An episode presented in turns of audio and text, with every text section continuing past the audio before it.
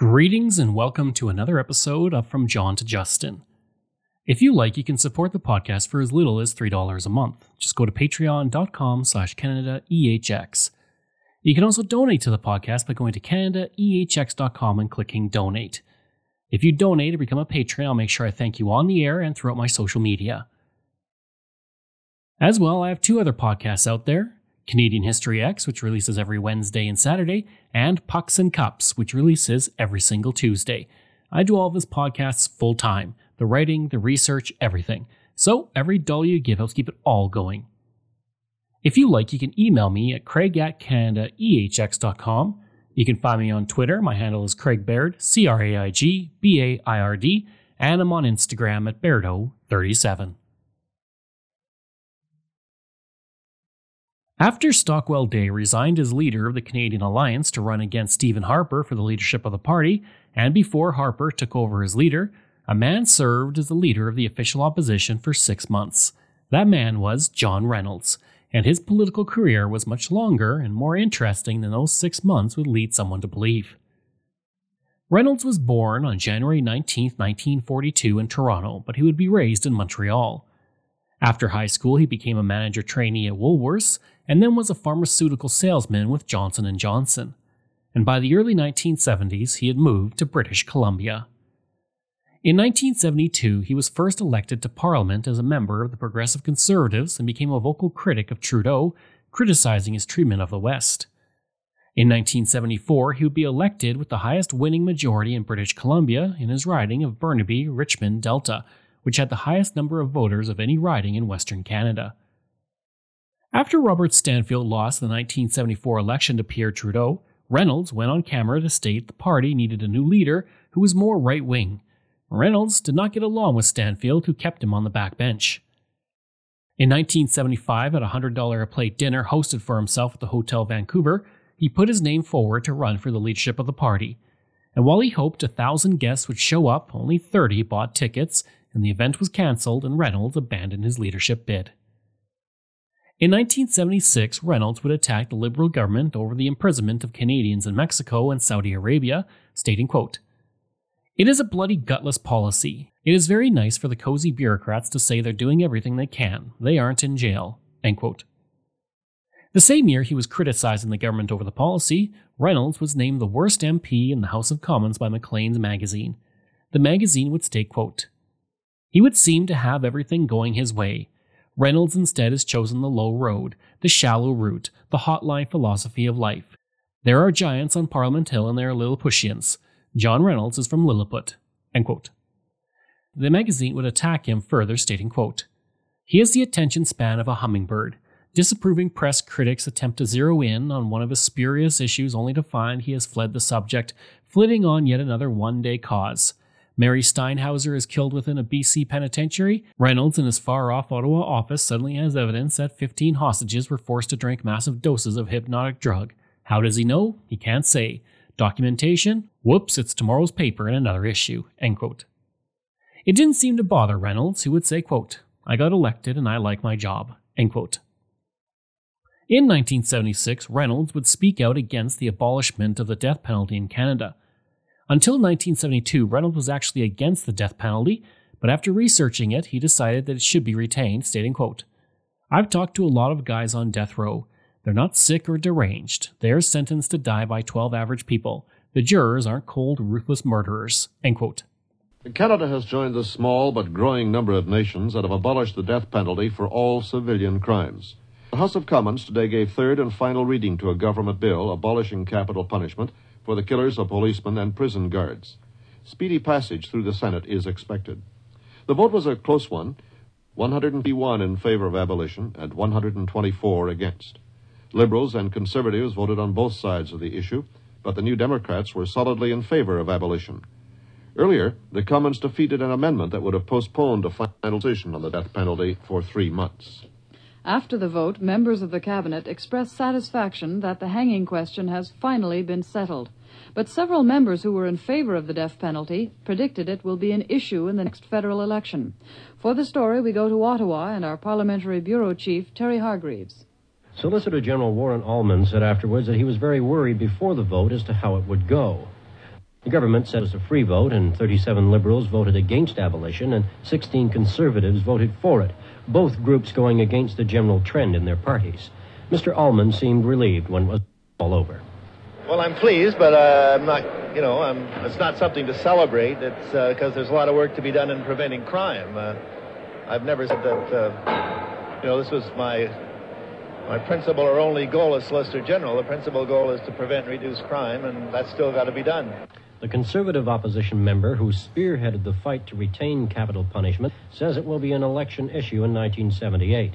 John Reynolds charged once more that the free vote wasn't a true free vote. No, it wasn't a free vote. You've got cabinet ministers that in the past have been retentionists, and now they're bound by cabinet uh, rule to vote with the government, and they voted abolition. So it was free vote, and when it's that close, and when you're looking at less than 50% of the members of the House of Commons, we only had 131 for, pass a law that 80% of the people are against, I think you're asking for trouble the, from the people of this country. They'll have no respect at all for the political system. In 1977, he would resign from the party and parliament after he had a series of disagreements with new leader, Joe Clark. Reynolds would say, quote, When Joe won, I thought, that's it. I've had enough of this. I'm going to do something else with my life. Not that Joe was a bad guy, but he was a red Tory. End quote. Another reason for the decision to step down was what he felt was the low pay of MPs. A father of five, he made $26,300 per year, along with a tax free allowance of $10,600 per year. Today, that would be about $109,697 and $44,212. Reynolds, prior to leaving Parliament, was offered the job of Vice President of Flecto Company, as well as the Director position of Flecto Coatings Limited of Canada.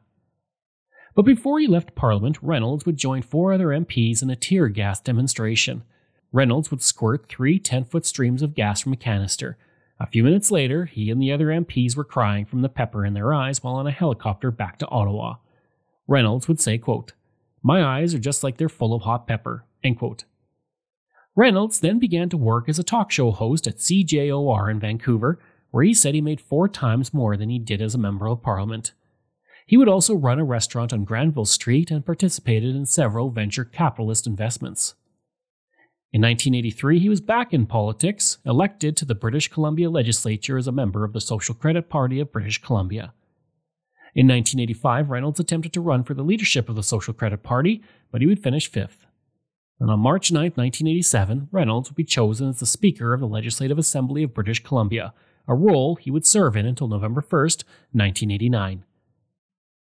In December of 1990, Reynolds would resign from his position as Environment Minister after Premier William Vander Zalm vetoed new pollution standards to regulate dioxin emissions from the pulp mills in British Columbia.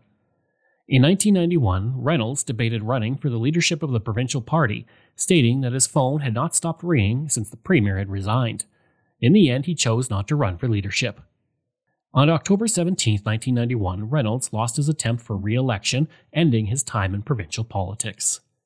At this point, Reynolds moved into the stock business and moved to Scottsdale, Arizona for a time. But he would return to Canada, and on June 7, 1997, Reynolds returned to Parliament once again, this time as a member of the Reform Party. With the party now part of the official opposition, he was made the chief opposition whip. The Vancouver Sun would write, quote, with his silver hair, broad shoulders, and the powerful voice of a former hotline radio show host, Reynolds was described as a politician from Central Casting. While Reynolds would attack the other parties in the House of Commons, he tended to keep his attacks professional and was often seen talking and joking with Jean Chrétien and Paul Martin before or after sessions in Parliament. Reynolds would relate, quote, Jean Chrétien said to me one day, Why didn't you tell me you were coming back into politics? You could have run for the Liberals and got elected. I said I couldn't do that, Jean, and I consider him a friend. End quote. During the revolt in the party against Stockwell Day in 2001, Reynolds was made the House leader. Reynolds had been a loyalist of Preston Manning, but upon the election of Day's leader, Reynolds put his support behind the new leader. And he was the only Manning loyalist in the party to get a promotion as a result. At the time, the Canadian Alliance and Progressive Conservatives were also looking at a possible merger. If you tuned into the House last week, you heard an interview about what's happening, or rather what's not happening, between the federal Conservatives and the Canadian Alliance. Our guest was Canadian Alliance House Leader John Reynolds there's 20 people out there that are holding up this whole merger in the country. And it takes leadership. It takes leadership from the top of that party. Mr. Clark has to say, yes, I'm prepared to sit down and talk. And yes, I'm prepared to work this out. He has not said that. The onus is on him. We have said, yes, we will. We've called a leadership race. I'm sure if our party was told by the Tories, listen, if we sit down and talk, we'll have a joint leadership race, but we need a few months to do that. We would probably think about that too. So that was Canadian Alliance House Leader John Reynolds, and he was talking about a recent Alliance survey which indicated that most members of the party want some action on bringing about unity with the federal Conservatives. After Day resigned as leader of the party that same year, Reynolds took over as the interim leader on December 12, 2001. This made him the leader of the official opposition, a role he would remain in until May 20, 2002. He was no longer the interim leader of the party after March 20th, with Harper now leading it, but it would be until May that Harper would be elected to Parliament. Talking of his rise to power, Reynolds would say, quote, There's no magic to it, it's just experience. Experience counts. End quote. Reynolds was seen by some in the party as a person who could get things done during his brief time as leader, even if it meant taking a hard line. Jim Abbott would say, quote, If he can't get them on side cajoling them, he'll threaten them. That's John, and that's exactly the kind of thing we need. We need a strong disciplinarian, someone who will keep us on track. End quote. Others saw Reynolds differently, including former colleague Val Meredith, who said he was, quote, consummate professional who is more or less concerned about his own placement rather than the public good. As per tradition, when Reynolds took his seat as the new leader of the official opposition, he was given a standing ovation by all five parties in the House of Commons. Chrétien would say that Reynolds was the seventh opposition leader he had faced in Parliament since 1993. In 2003, Reynolds would be involved in a serious car accident that broke his leg badly, resulting in six screws and two pins going into his leg and on January 24, 2005, Reynolds resigned as House Leader but stayed on as MP until he retired just before the 2006 federal election. He chose to retire in order to spend more time with his family, and there were rumors that there was a dispute with Harper over the ad campaigns against same sex marriage, but Reynolds would deny this, stating, quote, I told Stephen before Christmas, and I'd seen the ads by then, by the way, and I happened to agree with them. End quote. Reynolds would say, along with spending time with his family, he needed to heed his doctor's advice to lose weight, having gone from 240 pounds to 285 pounds after his car accident. Reynolds would state, quote, My doctor told me, hey, you've got a choice to make here. You can live till you're 90, or you're going to live till you're 65 and drop dead. End quote. Stephen Harper would say, quote, John has been a steadfast conservative, a consummate politician, and a great friend. End quote. During the 2006 election, Reynolds would work as the coordinator of the Conservative campaign, and after the election, the Conservatives won a minority government. The day after the election, Harper asked Reynolds to approach David Emerson, a Liberal MP, about crossing the floor and serving as a minister in the Conservative government. Emerson would accept this offer, which resulted in a huge amount of criticism against him from the opposition parties. Conversely, when Belinda Stronach crossed the floor to join the Liberals, Reynolds criticized her for doing so, despite convincing Emerson to do the same thing in the opposite direction. He would say of Emerson crossing the floor, quote, Instead of having someone in opposition, they have someone who is a cabinet minister of a new government. End quote. In 2021, Reynolds wrote an editorial piece for the Vancouver Sun in which he called for the Conservatives to not remove Erin O'Toole after the election loss. He would say, quote, I chaired Stephen Harper's campaign when we lost in 2004. I was also there when we won in 2006. I've got the scars from both of those campaigns.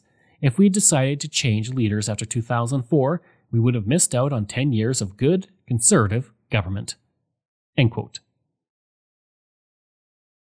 I hope you enjoyed that episode and my look at John Reynolds. Next week, we're looking at Grant Hill. If you like, you can email me at craig at canadaehx.com. You can find me on Twitter. My handle is Craig Baird, C R A I G B A I R D, and I'm on Instagram at Bairdo37. As well, again, if you want to support the podcast, you can for as little as $3 a month. Just go to patreon.com slash CanadaEHX. And you can donate to the podcast by going to CanadaEHX.com and clicking Donate. I'd also like to thank all of my wonderful patrons, and I apologize if I get any names incorrect.